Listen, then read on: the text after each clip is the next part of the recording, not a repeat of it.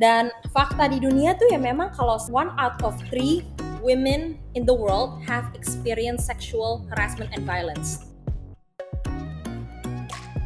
I realized so much bahwa itu transfers banget ke other aspects of my life and you were right kayak emotional, mental health, my relationship with friends, parents, family members. Um, it's a domino effect. Kayak that's gender has that has a ripple and domino effect.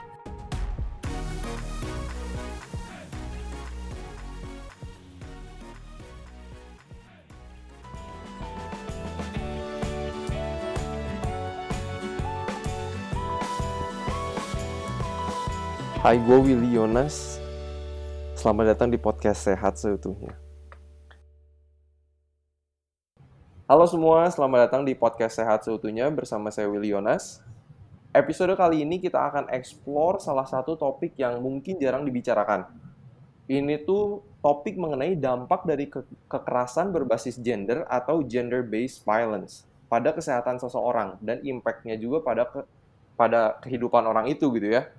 Dan bintang tamu kita yang hari ini akan sharing bersama-sama kita adalah seseorang yang sangat-sangat passionate tentang topik ini. Tamat dari George Washington University dengan gelar Master International Affairs, majoring in International Law and Organizations. Sekarang bekerja sebagai Communications Officer at USAID, ASEAN Policy Implementation, dan juga United Nations Population Fund Youth Advisory Panel Terus di tahun 2019, tahun lalu, uh, dia juga mendirikan sebuah non-profit organization di Indonesia yang namanya adalah Girl Up Indonesia. Untuk tujuannya itu untuk membantu para perempuan perempuan remaja menjadi pemimpin dan pembuat perubahan. Dan Girl Up Indonesia ini adalah bagian juga dari United Nations Foundation. Jadi yang kita undang hari ini sangat-sangat passionate dan akan knowledgeable banget soal apa yang kita bakal ngomongin soal kekerasan berbasis gender. Dan tanpa menunda waktu lagi, saya mau welcome Isabella Veronica Silalahi. Halo, halo Willy. Halo Kak, thank you so much waktunya atas ya sudah willing untuk sharing di podcast Sehat Seutuhnya. Gimana Kak kabarnya? Baik-baik, sehat. Um, semoga kita semua sekarang lagi transisi ya, masa transisi dan sama-sama masih, you know, semangat terus jaga kesehatan. Benar-benar. Kalau Kak Isabella sendiri sekarang di Jakarta ya? Iya, saya basisnya di Jakarta. Nice, nice. Dan udah, apakah udah mulai ke kantor lagi dan lain-lain? Uh, so far sih belum karena kita masih tunggu arahan juga kan dari uh, atasan dan hmm. masih better apa namanya work from home dulu dan udah mulai kebiasaan juga ya udah coming to third month of working from home so apa hmm. uh, getting used to the new dynamics jadi kayak udah mulai apa sih mager juga udah kebiasaan deh jadinya ya. bener jadi kebiasaan oke. Ini thank you banget atas waktunya. Ini kita bakal ngobrol bareng nih soal topik yang mungkin jarang dibicarakan orang, yeah. yaitu kekerasan berbasis gender atau gender-based violence. Mungkin supaya para pendengar juga tahu, pertama-tama apa sih kak kekerasan berbasis gender itu? Nah, um, mungkin kalian udah sering dengar di biasanya ya kayak organisasi internasional kirim sort of like policy briefs gitu singkatan GBV atau gender based violence. Di bahasa Indonesia kekerasan berbasis gender. Tetapi hmm. GBV sendiri itu adalah violence that is directed to a person karena gender mereka. Dan biasanya perempuan dan laki-laki mengalami kekerasan berbasis gender walaupun mayoritasnya biasanya viktimnya adalah perempuan dan perempuan muda gitu kan ya. Hmm. Jadi ini benar-benar kekerasan yang karena gender dan gender sendiri itu adalah social construct dari dari apa namanya um, hidup man, hidup kita manusia kan dan hmm. itu karena um, social construct mereka. Gender sendiri itu beda kalau kita ngomong di studi gender gitu kan ya. Selalu rootnya adalah understanding the difference between gender versus sex kan. Hmm. Dan uh, gender is something that is constructed dan seks itu adalah sesuatu yang biologis yang hmm. dari kita lahir dokter atau medis memberitahu bahwa kalau ya apa kelamin kamu adalah jantan atau betina gitu kan ya female or male Mhm. um, woman or man gitu kan ya that's sex gitu dan Mhm. gender itu adalah uh, something yang more not as defined as sex gender itu adalah sesuatu yang social roles based on the constructed by their sexuality as they grow older So, the more that they progress gitu the more that they age mereka kadang-kadang gender itu tidak sama seperti biological sexnya Hmm. jadi eh, apa it's can gender itu benar-benar transverse into other aspects of nanti isu-isu yang kita akan memperdalami lagi dari em, pembicaraan kita hari ini. Jadi me- menarik juga karena maksudnya setelah berjalannya waktu sekarang tuh gender sama seks itu memiliki dua definisi yang berbeda juga ya kayak. Ya. Wow, menarik, menarik. Dan tadi eh, kakak bilang yang lebih sering ke perempuan dan yang lebih usia muda gitu ya. Ya. Dan mungkin kalau mau ditanya lebih dalam lagi, contoh kekerasan berbasis gender itu tuh apa sih kak? Contoh-contohnya? Ya, jadi gender based violence sendiri itu kita tuh apa namanya ada jadi kalau da- dari sisi PBB kita lihat tuh ada isu gender itu ada dua. Jadi ada gender based violence di on one end, on the other hand itu adalah violence against women and girls gitu. Mhm. Tapi hari ini kita fokusnya ke GBV dan GBV sendiri Hmm. itu ada empat empat yang paling besar yaitu adalah pertama sexual violence atau harassment kekerasan seksual dan itu bisa biasanya di private atau di public spaces right seperti Hmm. catcalling itu masuk ke sexual violence rape itu masuk ke sexual Hmm. violence and harassment kedua itu ada IPV atau again um, singkatan-singkatan ya kita Hmm. kalau di apa namanya isu um, development IPV itu singkatan intimate partner violence atau juga bisa dikenal sebagai domestic violence kekerasan uh, rumah tangga yaitu biasanya adalah kekerasan itu lebih spesifik lagi yang dilakukan oleh Hmm. current atau partner kita sekarang atau mantan partner kita atau suami, pacar atau apa casual fling yang sedang berada dalam hubungan intim.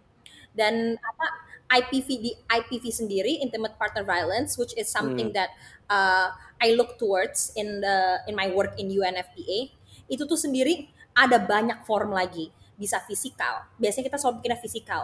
Bisa verbal bisa emosional dan juga bisa ekonomikal Hmm. kan? Nah itu sering yang kita nggak nggak lihat tuh dari sisi ekonomi dan emosional. Hmm. Da- bahwa itu sendiri form of violence.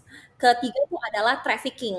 Biasanya kita dengar tuh human trafficking terhadap Hmm. refugees gitu kan ya karena mereka biasanya perempuan atau mereka yang less educated jadi kayak mereka Hmm. dapat less rights gitu kan ya or less protection. So trafficking is a part of gender based violence. Dan yang keempat dan yang terakhir juga ini salah satu yang sangat besar lagi di Indonesia sekarang. Itu adalah harmful practices yaitu adalah seperti uh, early marriage atau pernikahan dini dan FGM atau sunat perempuan dua itu masuk ke kategori harmful practices. Hmm. dan um, itu mu- mungkin aku tuh salah satu yang paling paling ini paling drastis. Kenapa? Karena harmful practices kita berbicara tentang culture. Jadi kayak um, that was one of the most I think challenging area of gender based violence that I have to work Hmm. at di UNFPA karena you have to talk about culture di situ. So ada sexual violence, IPV, trafficking dan harmful practices. Nah, ini kalau misalnya ini ini menarik banget sih. Maksudnya cabangnya kan bisa banyak banget ya. Mhm. Kalau yang kakak lihat yang paling banyak terjadi di Indonesia yang mana sih kak? Jadi definitely yang paling banyak terjadi itu adalah sexual violence dan harmful practices. Wow. Ya, Jadi kayak Um, early marriage gitu tuh masih banyak juga ya? sangat banyak. Malahan Indonesia kita adalah negara top 5 di seluruh dunia yang mas yang masih meng- mendapatkan statistik pernikahan dini di mana perempuan under the age of 18 was wedded the most. Hmm. Kita di ranking nomor 5 di dunia. Wow. Menarik, menarik Ya. banget. Dan nomor 4 untuk sunat perempuan. Really? Ya. Wow, wah ini interesting, interesting. Apa fakta-faktanya menarik banget gitu. Kayak, Hmm. tapi mungkin sebelum ak- kita gali lebih dalam lagi ya, aku penasaran juga nih, kayak kenapa sih Kabela bergerak di bidang ini? Apakah misalnya ada latar belakang yang tiba-tiba akhirnya bikin Kabela tuh passionate untuk bergerak di bidang ini gitu? Ya. So, tadi Willy udah tanya lumayan dalam tentang statistik dan faktanya. Dan fakta di dunia tuh ya memang kalau saat one out of three women in the world have experienced sexual harassment and violence. I am included. I am included. Wow. I am a part of that statistic. And growing up, I was told not to talk about it, not to actually see it as a problem yang bakal recurring. Jadi kenapa aku masuk ke uh, lebih dalam ke isu ini adalah aku nggak mau aku mau lebih daripada stat, uh, fact, facts dan statistics yang satu out of three. Because I believe bahwa one out of that that statistics should it should go away. It should be more also than just numbers gitu kayak dan there is so many different aspects to it gitu kan ya. Sebagai a victim of sexual harassment myself gitu kan ya. Dari salah satu yang tadi kayak kita udah bilangin uh, GBV types of GBV gitu kan ya. I'm I I had um, IPV actually intimate partner violence. And dari situ sebetulnya I didn't know what my role was when um, that happened. So when I started Hmm. um, to get more deeper into this um, issue gitu, I realized so much bahwa itu transfers banget ke other aspects of my life. And you were right, kayak emotional, mental health, Hmm. my relationship with friends, parents, family members, and um, kadang-kadang isu gender ini, pembicaraan gender itu tuh benar-benar bisa apa ya, benar-benar it's very harusnya bisa jadi common a common talk gitu karena everyone I always say to people bahwa we Hmm. all experience gender and we are all one way or another discriminated by it. Hmm. And so that is why I got into um, gender and then building Grow Up Indonesia karena aku mau bikin conversation tentang gender ini sesuatu yang actually you like let's talk about it. We- we- It's not actually Hmm. as sensitive as it is because you have experienced it yourself. Wow. Kalau ngelihat tadi dari angka yang Kabela sendiri eh, kasih gitu ya, maksudnya satu dari tiga, that's huge gitu. Yeah. That's that's a lot. Dan I mean I'm sorry to hear that uh, what what happened to you before.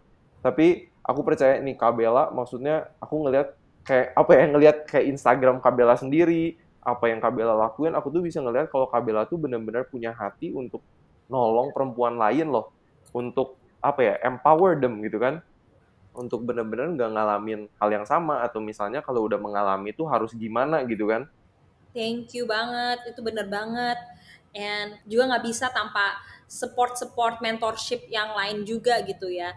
And yang Hmm. what I what I also think ya, Will itu adalah kayak um, we're we're learning as much um, from them as you think they are learning from us Hmm. gitu kan ya. Karena tanpa Hmm. mendengar isu-isu tanpa opening up yourself untuk um, be untuk hear those uncomfortable um, talks gitu kan ya because that's the thing with um, Hmm. working in gender gitu kan ya you you will be hearing a lot of uncomfortable stories gitu udah pasti itu Hmm. udah uh, common banget gitu dan you have to be prepared emotionally and mentally juga untuk bisa proses all of it gitu dan juga bisa read the room, Hmm. read the circumstances tapi yang pasti itu adalah juga untuk memberi mereka platform dan mic mikrofonnya juga sebetulnya untuk bicara dan juga Hmm. direcognize Wow, that wow itu penting banget sih menurut aku. Wow. Dan eh apa ya? Wow, ini ya aku jadi makin terbuka ya maksudnya pikiran aku soal ini karena kalau kayak aku sendiri banyaknya bergerak, aku punya passionnya di penyakit tidak menular. Dan Hmm. aku ngelakuin ini tuh karena aku juga ngelihat apa yang terjadi di keluarga aku sendiri gitu kan. Kayak kakek nenek kena stroke heart disease diabetes gitu kan. Jadi ada drive juga gitu untuk Ya. nolong orang gak ngalam- ngalamin hal yang sama. Cuman yang sering kali aku lihat yang tantangannya kan behavior change gitu perubahan perilaku. Dan aku tuh pengen ngomongin kayak ada gender based violence gitu. Kadang karena aku lihat tuh ini tuh akar masalah utamanya gitu. Ya. sampai akhirnya mereka kayak ya makannya nggak bener misalnya jarang Hmm. olahraga lari ke alkohol ke rokok Hmm. gitu kan jadi Ya. makanya aduh aku seneng banget sih ini bisa ngomong kayak gini sama um, itu itu interesting banget by the way when you mention bahwa you're ya you're focusing on NCDs kan jadi Hmm. seperti alkohol, tobacco and uh, nicotine control gitu kayak so Hmm. itu interesting banget karena when I said everything is related to gender I do mean especially NCDs gitu kayak uh, Hmm. there was a study by I think in American Psychology Association quote me if I'm wrong tapi um, that shows bahwa kenapa laki-laki die earlier than women. It's actually statistic. Why men um, tend to die like of chronic diseases like heart disease, cancer gitu kan ya, Hmm. earlier than women. Itu karena mereka itu less willing untuk actually consult to a doctor when they are sick. Men are told to be Hmm. strong. They are told dari kecil adalah untuk kalau kamu sakit tahan, jangan nangis. Dan itu transverse when they are older, when they get sick karena chronic disease, mereka udah kayak, yaudah tahan, saya tahanin, tahanin. Sampai Hmm. akhirnya disease-nya udah kronik dan susah untuk diobatin. And that's why they are, apa namanya, susah untuk di handle gitu kan ya. Hmm. um, it's a domino effect. Kayak that's gender has that has a ripple and domino effect.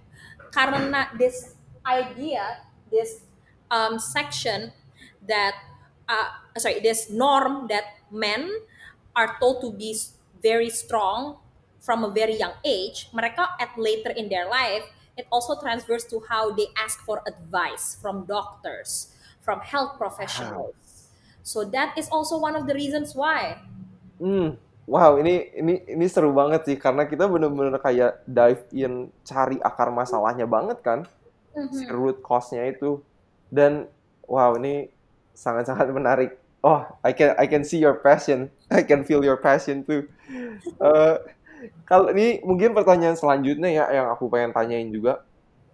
Kalau yang Kabela lihat, yang udah Kabela pelajari, dan Kabela juga aku lihat banyak terjun langsung kan di Indonesia, masuk ke komunitas-komunitas yang perempuan gitu. Eh, apa sih alasan utama kenapa gender-based violence ini tuh banyak terjadi? Atau apa sih motivasi seseorang yang melakukan gender-based violence ini? Ya, so um, ini juga uh, kita dig, dig deeper gitu kan ya Hmm. Ke the root cause gitu kan ya kayak that's why in Hmm. international development kita harus lihat mulai dari pertama why it's basically happen gitu kan ya.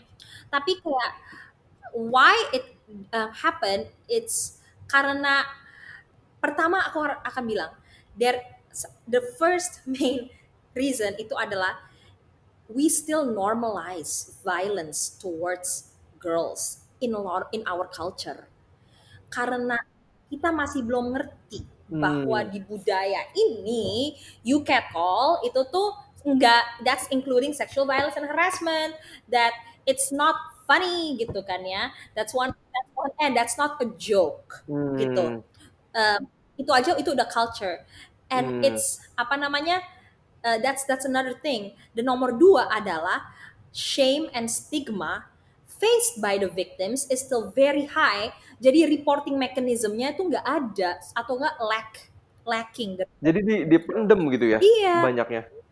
dipendam Di- that's why kayak there's so many cases of unreported um apa gender based violence gitu kan ya and it's so hard Hmm. why actually to get the data.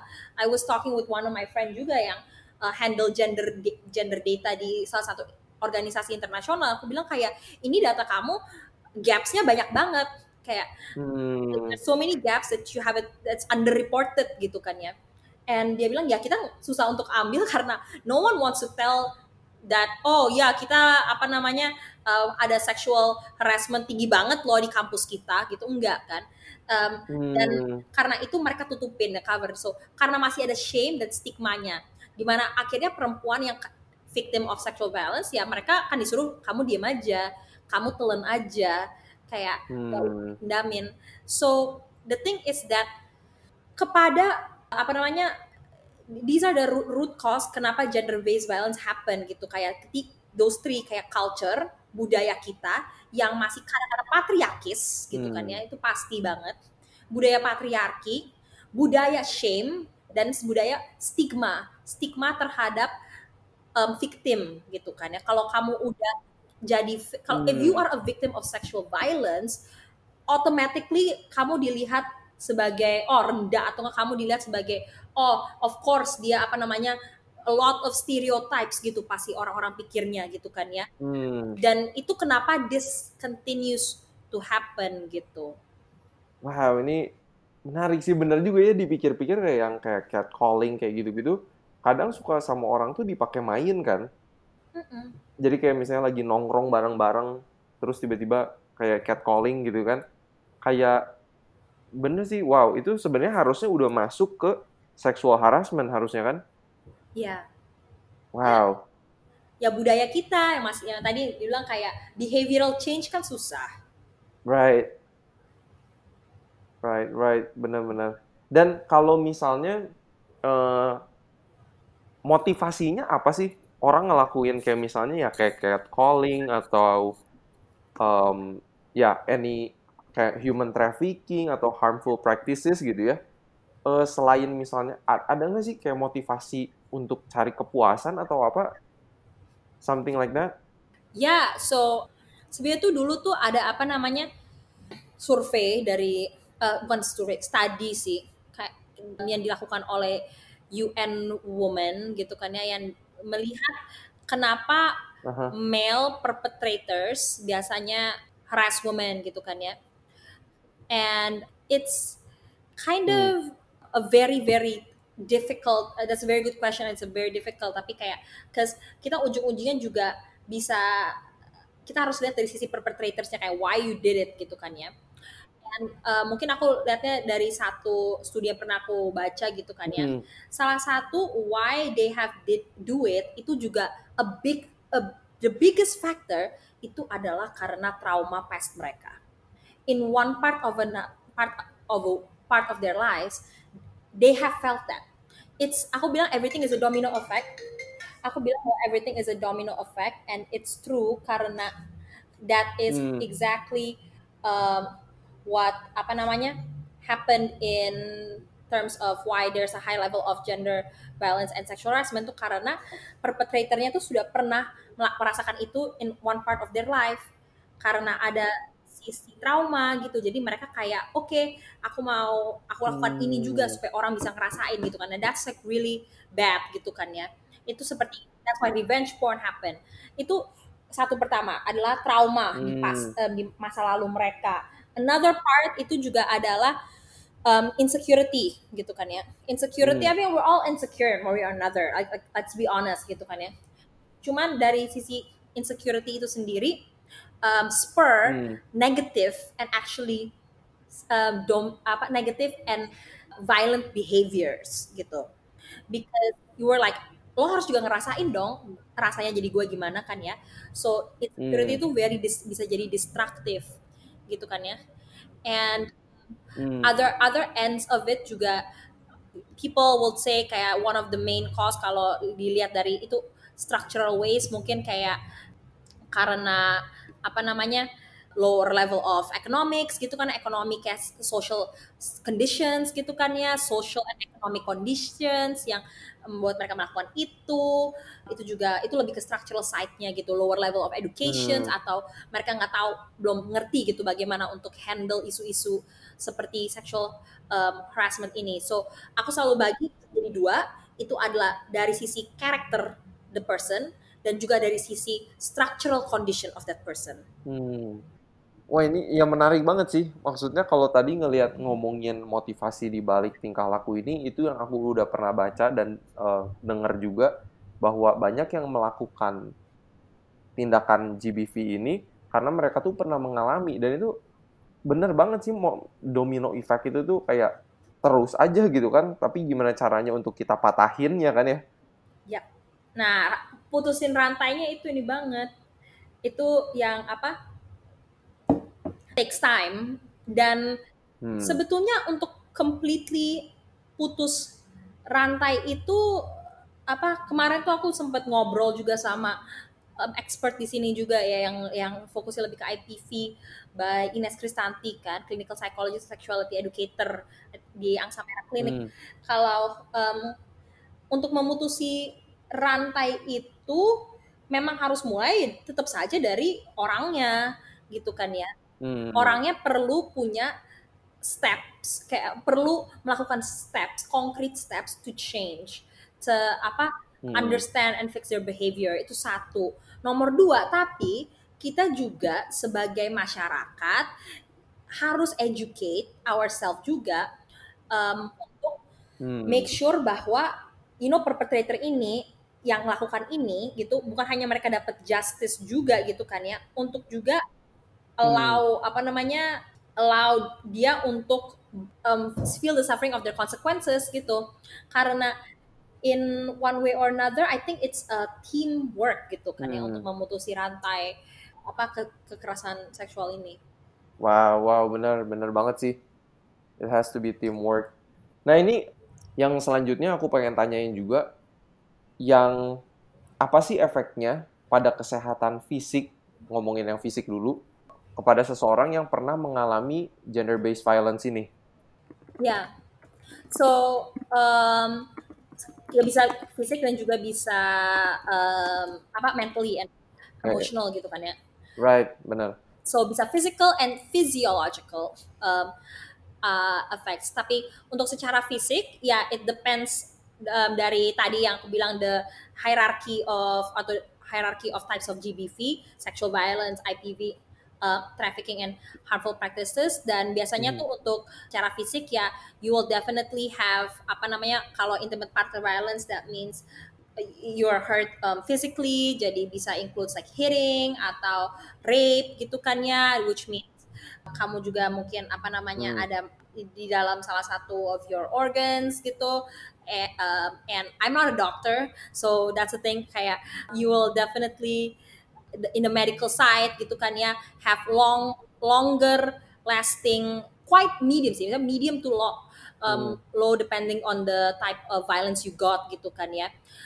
um, affects dampak buruk untuk your um, body gitu kan ya to your um, hmm. body and in terms of in uh, terms of the way of reproductive health juga kadang-kadang tuh akan ada like lower uh, unstable menstrual cycle that's also one of the main um, causes of it gitu kan ya karena um, because of the stress and because of everything um, buat early buat early hmm. marriage the biggest one yang aku sebenarnya lihat dan aku bisa berbicara hmm. tentang dari physical aspeknya adalah adolescent pregnancy atau unwanted pregnancy ke, um, un, un, dan dari situ sendiri itu um, bisa lead to actual hmm. death matern uh, mortality. Kenapa? Karena kadang-kadang hmm. kalau kita lihat memang younger girls are more prone for this to um, be sexually harassed or have intimate partner violence gitu kan ya. Adolescent pregnancy sendiri adalah lingkar um, lingkar apa sih perut mereka itu belum siap untuk um, pregnancy hmm. gitu kan ya. Dan karena itu mereka bisa meninggal kalau mereka di handle dengan bidan atau apa the right amount of hmm. medical medical preparations gitu kan ya but that is one of the biggest side of physical dampak terhadap GBV itu adolescent pregnancy salah satunya juga seperti FGM sunat perempuan hmm. sunat perempuan tuh kalau dilakukan sama sekali tidak ada medical benefit satupun pemotongan hymen di dalam vaginal perempuan itu hmm. nggak hmm. ada medical side-nya dibanding kalau laki-laki gitu kan ya untuk di sekolah laki-laki disunat dan itu sendiri sebetulnya bisa hmm. bahaya karena a lot of di proses kayak kalau kita itu another talk topik banget itu kayak FGM kalau prosesnya tidak dilakukan dengan hal yang sanitary, hal yang higienis, apa yang bisa terdampak? Ya hmm. perempuannya bisa infeksi, ya kita apa perempuan pu- tersebut punya apa janin itu bisa terinfeksi and that will create long longer lasting and permanent damage to your Aha. reproductive health gitu kan ya. Jadi sebenarnya tuh lebih ke reproductive health banyak dampak fisikalnya ke um, Hmm. ini uh, health juga bisa um, salah satunya HIV itu juga um, salah satu physical healthnya unsafe abortions traumatic fistula itu salah satunya Hmm. trauma traumatic fistula itu se- semacam kondisi di mana biasanya tuh karena um, sexual violence gitu kan ya dan usually in conflict atau post conflict situation dan karena rape itu ba- basically dan biasanya ginekologis tuh Hmm. bisa lihat bahwa your im hymen itu udah um, berdarah gitu kan ya Hmm. dan karena itu um, bisa bisa it can also lead to the girl or the woman not being able to conceive gitu on a larger scale. So Hmm. banyak sekali physical ininya. Aduh, itu baru fisik loh. Itu baru fisik aja. Kita selanjutnya dampak ke mental mental health sama emotional health terus bisa Itu bisa bisa ke mana aja tuh? ke it can literally scale up malahan. And yang paling dapat a lot of Hmm. a lot of traction and a lot of focus ya memang sisi uh, mental health-nya gitu kan ya karena mental health-nya itu yang tadi aku bilang longer lasting itu itu definitely yang studies have shown bahwa it is more longer longer lasting and also it is more difficult to be diagnosed when you ya, kalau kamu kena traumatic fistula kamu atau kamu mau cek HIV atau STI then you go Hmm. to get your pap smear go to a gynecolog OB-GYN gitu kan ya. And then they will tell you itu in, in like a matter of 30 minutes gitu kamu positif ini negatif ini. Itu ada ada servisnya. Nah karena di GBV kalau kita berbicara tentang emotional side of consequences of Hmm. GBV aksesnya itu belum konkret belum ada having a safe space to talk about those mental health problems gitu Hmm. because a lot of people can't really relate gitu kan ya and uh, finding that first and foremost Hmm. safe space is difficult kalau kita tanya berapa Hmm. uh, jadi kayak mental health dampak mental healthnya ada apa aja ya bisa banyak No, ada bisa suicide Hmm. suicidal thoughts, anxiety, PTSD, bipolarity, this uh, itu ter- salah satu termasuknya. It can even apa namanya trauma Hmm. PTSD udah pasti gitu kan ya post traumatic disorder, is- social isolation is another thing karena stigma dan shame-nya gitu kan ya.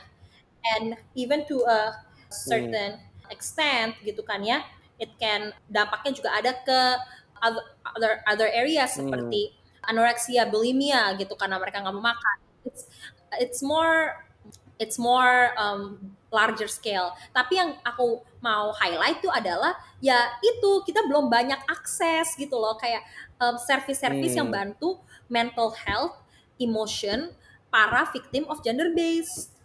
Hmm. Dan apakah ini menjadi misi di Grow Up Indonesia juga untuk bikin si safe environment itu untuk real talk gitu? Benar. Wow, ini ini pasti bakal berguna banget sih. Jadi orang eh, bisa mulai tahu nih kalau saya ngalamin ini, saya bisa pergi ke mana, kayak cari komunitas Grow Up dan untuk sharing, untuk ngomong dan saling menolong gitu ya. Benar, benar. Oh, da- dan dan aku ngelihat juga kalau misalnya kayak tadi ya seseorang misalnya ngalamin kayak PTSD, eh, bipolar dan lain-lain tuh ini tuh bisa banget kayak ngerusak karir hidup seseorang juga nggak sih? Maksudnya ke depannya tuh jauh banget gitu efeknya. Pasti. Dampaknya itu akan terasa ke berbagai area di hidup mereka on a later on a Hmm. later time gitu, on a later end gitu kan ya. Dan Hmm. itu yang akan actually buat mereka either harus confront what happened gitu kan ya, berani to confront what happened, own it juga Hmm. gitu kan ya, and um, advocate for it supaya Hmm. orang lain di komunitas mereka siapa tahu yang sudah pernah merasakan atau victim gender based violence itu um, juga berani untuk speak up and seek help kayak gitu. I think that's the important thing. You seek help and it and Hmm. I think I always say I hear a lot of people's experience in the trajectory of my career gitu ya. Tapi I think one of the best um, the one that I can speak mostly is my own, hmm. my own experience gitu kan ya. Kayak aku nggak mau speak on behalf of other people as much right now gitu karena aku hmm. sendiri juga melalui itu bahwa waktu aku tahu aku uh, when, when I when I when I was a I know I'm a victim of IPV gitu kan ya aku benar-benar tutup and close off kayak in a in a way di mana aku malu aku cuma mau kasih tak um, mm-hmm. kasih tahu ke orang tua nggak mau kasih cuma bisa kasih tahu ke satu teman dan satu teman itu sendiri juga bukan health professional gitu kan ya so it's very important um, to I always say open up yes to mm. your close friends dulu kayak whoever you feel safe space. Cuman kayak understand also that your friends can only go so much to become your psychiatrist. Ada orang di luar sana yang sudah dapat degree and license psychologist, psikiatris, terapis hmm. yang benar-benar kerjanya adalah untuk membantu victims of gender based violence and they are there to help you gitu. Ada and you have to seek them. Kayak they know the bukan they know the answer they can help you. Itu sama seperti kamu kan hmm. um, berbicara tentang penyakit NCD terus kan. Ya kalau kamu dapat stroke tapi you go to dermatologist yang akan sembuh gitu kan ya. Right. Uh -uh. so kita harus allocate also um, the like be diagnosed in the right sector of um, the the right kind the right, right health sector gitu. Benar benar benar jadi ini tadi uh, Kabela udah mulai share tips-tips juga kalau orang seseorang yang mengalami gender based violence ini mereka perlu seek help uh, dan cari helpnya tuh yang ke target yang benar gitu ya. Dan mm-hmm. kalau misalnya ada yang lagi dengar podcast ini dan mereka mungkin uh, pernah mengalami dan mereka pengen seek help juga, apakah mereka bisa misalnya reach out ke kayak Girl Up Indonesia atau Girl Up Indonesia itu komunitasnya udah di mana aja sih kak? Ya, jadi mungkin itu penting untuk kita kasih distinction dulu ya. Kayak girl, kita Girl Up Indonesia kita bukan hotline service atau apa hotspot service okay.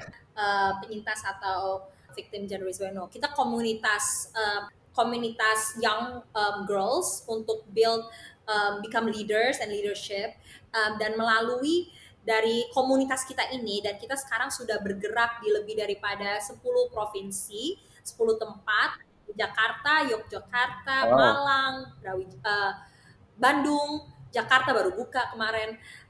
Kita sudah punya lebih dari 300 member dan uh, apa ya 300 member dan wow. usually yang ikut Girl Up itu adalah anak-anak perempuan dari umur 18 sampai 22 dan dari situ dari komunitas ini yang biasanya mereka di kampus hmm. mereka hmm. bergeraknya kita memberi resources dan juga seperti event-event workshops and then sekarang virtual ya virtual talks virtual panels webinars mengundang para expert dan juga teman-teman um, hmm. di kampus mereka masing-masing gitu untuk berbicara tentang isu-isu seperti seks dan hmm. tabunya hmm. uh, kesehatan reproduksi uh, sek, uh, seksualitas dan dari situ adalah untuk hmm. membuka safe space untuk exchange information as much and as much as you want to also exchange your experience with it gitu dan dari situ apa namanya it's it's hmm. one of uh, hopefully the first step over many gitu kan ya untuk kita buka pembicaraan ini sebagai hal yang normal untuk dibicarakan hmm. uh, dan juga supaya bisa saling support each other juga at the end of the day hmm. gitu kan ya because you're not alone really you're not. Benar benar benar. Soalnya pasti kalau mau terbuka maksudnya mau cerita atau seek help juga kan kita kayak merasa apa ya vulnerable banget gitu. Kayak Bener. wow. Ya ini aku sendiri aku sendiri nggak pernah ngalamin. Jadi uh, kayak apa ya I cannot really understand what a person went through gitu kan kalau misalnya mereka mengalami GBV ini. Tapi uh, apa sih yang kira-kira uh, tips buat para pendengar podcast dari Kabela yang mereka bisa lakukan atau kita lakukan secara pribadi untuk mencegah terjadinya uh, gender based violence di hidup kita gitu. Iya. Yeah. Uh, so tadi mungkin aku belum penting juga kita mention dulu dari pertama ya kayak uh, buat teman-teman yang mungkin adalah victim gender based violence atau mengenal teman yang victim atau sedang melalui malahan gender based violence bisa um, bisa kontak hotline hotline yang ada di sekitar Indonesia Jabodetabek terutama um, untuk untuk dapat legal hmm. support yang gratis um, bisa kontak LBH Apik lembaga bantuan wow. hukum yang spesifik tapi yang spesifik ya untuk uh, bekerja di bagian um, Apik uh, bekerja bagian perempuan isu kekerasan perempuan yaitu ada LBH Apik atau enggak LBH hmm. Jakarta mereka punya hotline dan teman-teman bisa telepon dan berkonsultasi bersama dengan pro bono lawyers mereka tentang uh, apa uh, bagaimana untuk hmm. kalau kalian perlu repatriation gitu kan ya. Uh, so from the legal side mereka um, hmm. ini salah satu salah satu yang itu mantap juga. Juga bisa mungkin um, a lot of resources dari uh, Komnas Perempuan Komnas Perempuan mereka juga punya lot of reporting mechanism uh, dan juga punya hotline jadi teman-teman bisa hmm. um, itu itu for, for mereka terus untuk yang lebih uh, mungkin informal adalah teman saya punya Holoback Jakarta. Holoback Jakarta itu adalah komunitas yang apa namanya bergerak dalam isu seksual harassment dalam isu public spaces gitu kan ya. Tapi mereka juga bukan mereka bukan tampungin hotline, mereka adalah tampungin cerita. Jadi kayak kalau teman-teman mau bercerita hmm. dan mereka tuh mereka akan mendengar gitu.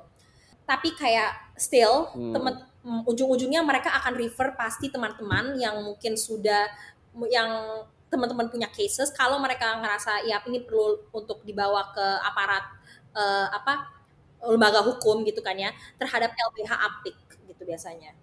So ya. Yeah. Oke. Okay. Itu bagus banget sih untuk aku aku sendiri aja nggak aware soal itu loh. Truly. Jadi kayaknya bener dimension bagus banget. Jadi buat orang-orang juga tahu resources resources yang tepat gitu kan ya. Ya. Yeah. Ya. Yeah. Wow.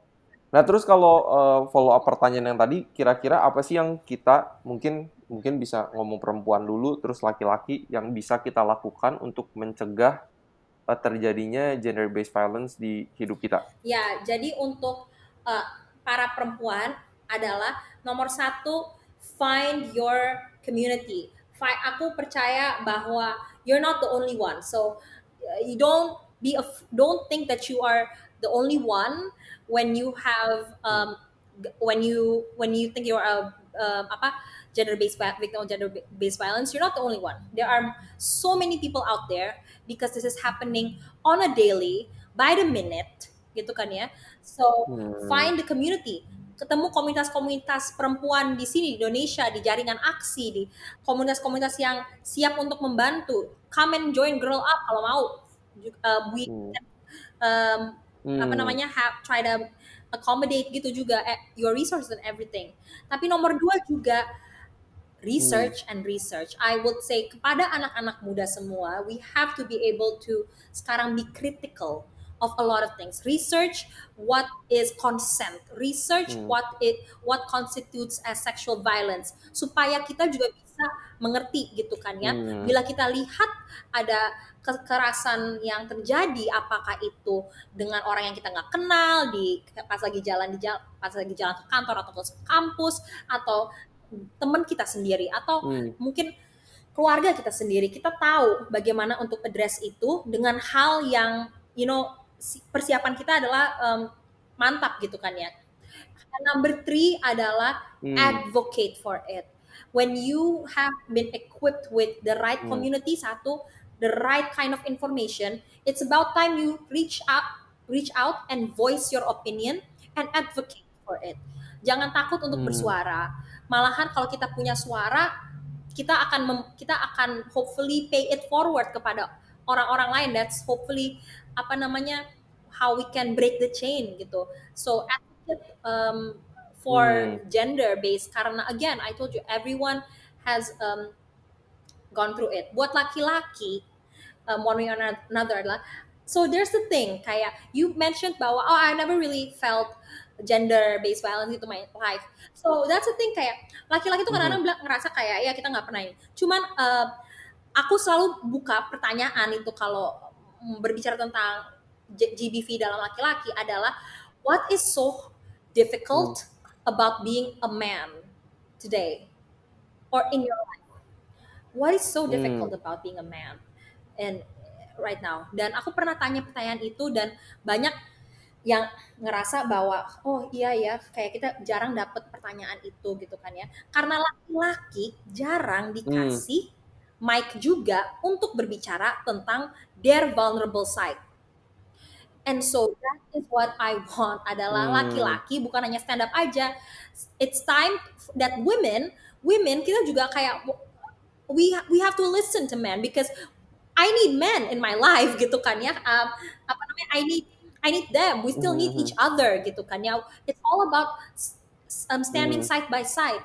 So laki-laki mungkin start by asking that question mm. Um, that I give to you kayak what is so difficult about being a man? Karena dari situ mm. kita juga bisa lihat bahwa oh laki-laki taunya juga bisa jadi victim um, karena mereka tidak dikasih mm. platform untuk berbicara tentang perasaan mereka karena perasaan itu adalah yang lead to destructive actions. Destructive feeling lead, leads to destructive actions. Wow, itu powerful, powerful.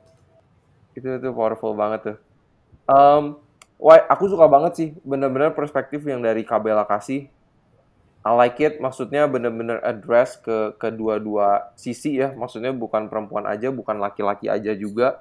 Tapi both gitu. Kayaknya bener-bener aku suka banget kayak dua-duanya. Kita win it each other. Dan kita kayak harus team up untuk meredakan ini semua gitu kan. Atau bisa mengurangi GBV ini. Mungkin yang terakhir yang aku pengen tanya ke Kabela juga kemarin aku ada temen juga perempuan gitu kan.